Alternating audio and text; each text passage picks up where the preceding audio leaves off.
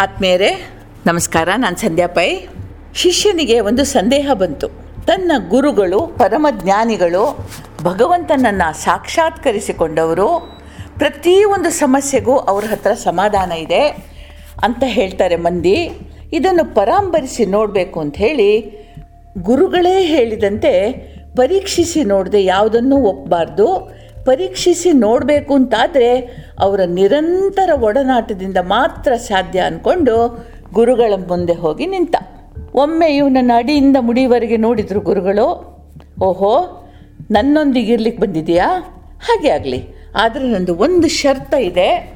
ನಾನು ಏನು ಮಾಡಿದ್ರು ಅದು ನಿನ್ನ ಗಮನಕ್ಕೆ ಬಂದಾಗಲೂ ನೀನು ಅದರ ಬಗ್ಗೆ ಪ್ರಶ್ನೆ ಮಾಡಬಾರ್ದು, ಹೆದರಬಾರ್ದು. ಇದು ಸಂಯಮ ಬಳಸಿಕೊಳ್ಳುವ ರೀತಿ. ಇದಕ್ಕೆ ಬದ್ಧನಾಗಿರ್ತಿಂತಾದರೆ ನೀನು ನನ್ನ ಜೊತೆ ಇರ್ಬೋದು ಅಂತಂದರು. ಕೆಲವು ದಿನಗಳಾಯಿತು. ಒಂದು ದಿನ ಗುರುವಿಗೆ ದೂರ ದೇಶಕ್ಕೆ ಪ್ರಯಾಣ ಮಾಡಬೇಕಾಗಿ ಬಂತು. ಹಾದಿಯಲ್ಲಿ ತುಂಬಿ ಹರಿಯುವ ನದಿ ದಾಟಬೇಕಿತ್ತು. ಅಂಬಿಗ ಇವರ ಕಾವ್ಯ ವಸ್ತ್ರಗಳನ್ನು ನೋಡ್ದ. ಇವರಿಂದ ಹಣ ತಗೊಳ್ಳಿಲ್ಲ ದೋಣಿ ತೀರ ಸೇರುವ ಮುನ್ನ ಬಗ್ಗಿ ಗುರುಗಳು ಏನೋ ಮಾಡ್ತಾ ಇರೋದು ಶಿಷ್ಯನ ಕಣ್ಣಿಗೆ ಬಿತ್ತು. ನೋಡಿದರೆ ಅವರು ದೋಣಿಯ ತಳದಲ್ಲಿ ತೂತು ಕುರಿತಾ ಇದ್ದಾರೆ. ಶಿಷ್ಯನಿಗೆ ಆಘಾತವಾಯಿತು. ತಮ್ಮನ್ನು ಇಷ್ಟು ಗೌರವದಿಂದ ಕಂಡು ದುಡ್ಡು ಕೂಡ ತಗೊಳ್ಳದೆ ನದಿ ಹಾಯಿಸಿದ ಅಂಬಿಗನಿಗೆ ಇಂಥ ಉಡುಗೊರೆಯೇ? ಅವನು ವಾಪಸ್ ಮನೆಗೆ ಹೋಗ್ಲಿಕ್ಕಾಗೋದಿಲ್ಲ ಈಗ. ಪ್ರಯತ್ನಿಸಿದರೆ ದೋಣಿ ಮುಳುಗಿ ಹೋಗುತ್ತೆ ಉಪಕಾರ ಮಾಡಿದವನಿಗೆ ಅಪಕಾರ ಮಾಡ್ತಾ ಇರೋ ಇವರೆಂಥ ಸನ್ಯಾಸಿ? ಅಂದಿತು ಅವನ ಮನಸ್ಸು ತಿರಸ್ಕಾರದಿಂದ. ದೋಣಿಯಿಂದ ಕೆಳಗಿಳಿದು ನಾಲ್ಕು ಹೆಜ್ಜೆ ಮುಂದೆ ಹೋಗೋಷ್ಟರಲ್ಲಿ ಇವನಿಗೆ ತಡಿಲಿಕ್ಕಾಗಲಿಲ್ಲ. ಗುರುಗಳೇ, ನೀವು ಮಾಡಿದ ಕೆಲಸ ನೋಡಿದೆ, ಅವನು ಮಾಡಿದ ಉಪಕಾರಕ್ಕೆ ನೀವು ಹೀಗೆ ಪ್ರತ್ಯುಪಕಾರ ಮಾಡೋದೇನು? ನೀವು ಮಾಡಿದ ತಪ್ಪಲ್ವಾ? ಅಂದುಬಿಟ್ಟ. ಗುರುಗಳ ಹೆಜ್ಜೆ ತಡೀತು. ಕೊಟ್ಟ ಮಾತು ಮರ್ತೆ ನೀನು. ನನ್ನನ್ನು ಪ್ರಶ್ನಿಸಿದೆ. ಮೊದಲ ಸಲದ ತಪ್ಪು ಅಂತ ಕ್ಷಮಿಸ್ತೀನಿ. ಎರಡನೇ ಬಾರಿ ಎಚ್ಚರದಂದಿರು ಅಂತಂದರು. ಶಿಷ್ಯನಿಗೆ ತನ್ನ ತಪ್ಪು ತಿಳಿತು, ಕ್ಷಮೆ ಕೇಳ್ದ, ಮತ್ತೆ ಕೆಲವು ದಿನಗಳು ಕಳೆದು. ಆವತ್ತು ರಾತ್ರಿ ಅವರು ಒಂದು ಕಾಡಿನಲ್ಲಿ ರಾತ್ರಿ ಕಳಿಬೇಕಾಗಿ ಬಂತು. ಯೋಗಾಯೋಗದಿಂದ ರಾಜ್ಯದ ರಾಜ ಕೂಡ ತನ್ನ ಪರಿವಾರದೊಂದಿಗೆ ಬೆಳದಿಂಗಳ ಊಟಕ್ಕಲ್ಲಿ ಬಂದಿದ್ದ. ಇವರನ್ನು ಭೋಜನಕ್ಕೆ ಆಹ್ವಾನಿಸಿದ, ಸಮೀಚೀನವಾಗಿ ಊಟ ಆಯಿತು, ರಾಜ ಪರಿವಾರ ಮರಳಿ ಹೊರಟಿತು. ಇವರು ಅವನೊಂದಿಗೆ ಹೊರಟರು. ರಾಜ ಗೌರವಪೂರ್ವಕವಾಗಿ ತನ್ನ ಹತ್ತು ವರ್ಷದ ಮಗನೊಂದಿಗೆ ಇವರನ್ನು ಕೂಡ ರಥದಲ್ಲಿ ಕುಳ್ಳರಿಸಿಕೊಂಡ ರಾಜಪರಿವಾರ ಎತ್ತರದ ಬೆಟ್ಟದ ಹಾದಿಯಲ್ಲಿ ಹೋಗ್ತಾ ಇರುವಾಗ ಗುರು ಮೆಲ್ಲ ರಾಜಕುಮಾರನನ್ನ ರಥದಿಂದ ಹೊರಗೆ ದೂಡಿಬಿಟ್ಟ. ಆಯ ತಪ್ಪಿ ಕೆಳಗೆ ಬಿದ್ದ ರಾಜಕುಮಾರನ ಕಾಲುಗಳೆರಡು ಮುರಿದು ಹೋದವು. ಅರೆ ನಿದ್ದೆಯಲ್ಲಿದ್ದ ಅವನಿಗೆ ಏನಾಯ್ತು ತಿಳಿಯೋ ಮೊದಲೇ ಈ ದುರ್ಘಟನೆ ನಡೆದು ಹೋಗಿತ್ತು. ಈಗ ಯುವ ಶಿಷ್ಯನ ತಾಳ್ಮೆ ಮೀರಿತು.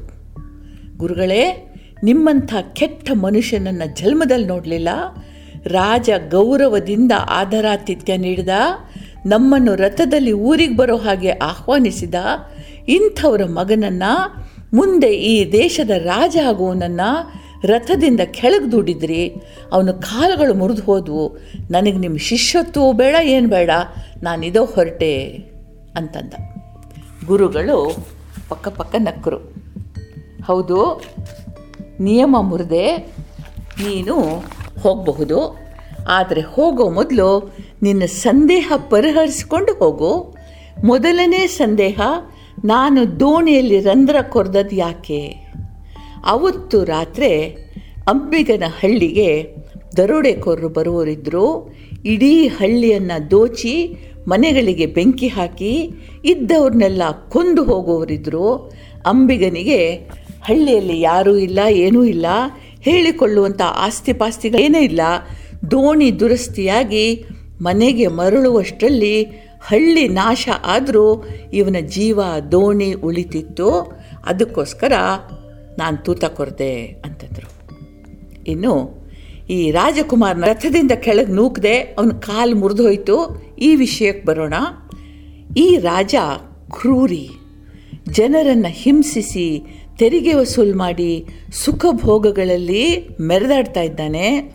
ಇವನ ಮಗ ಕೂಡ ತಂದೆ ಹಾಗೆ ಬೆಳೀತಾ ಇದ್ದಾನೆ. ಇವನಿಗಿಂತಲೂ ಲಾಲಸಿ, ಕ್ರೂರಿ ಆಗೋವನಿದ್ದಾನೆ. ಆದರೆ ಸಿಂಹಾಸನದ ಮೇಲೆ ಕೂತ್ಕೊಳ್ಬೇಕಾದ್ರೆ ಅವನಿಗೆ ಯಾವುದೇ ದೈಹಿಕ ನ್ಯೂನ್ಯತೆಗಳು ಇರಬಾರದು ಎಂಬ ನಿಯಮ ಇದೆ. ಇದು ಮಂತ್ರಿಮಂಡಲದ ನಿಯಂತ್ರಣದಲ್ಲಿದೆ.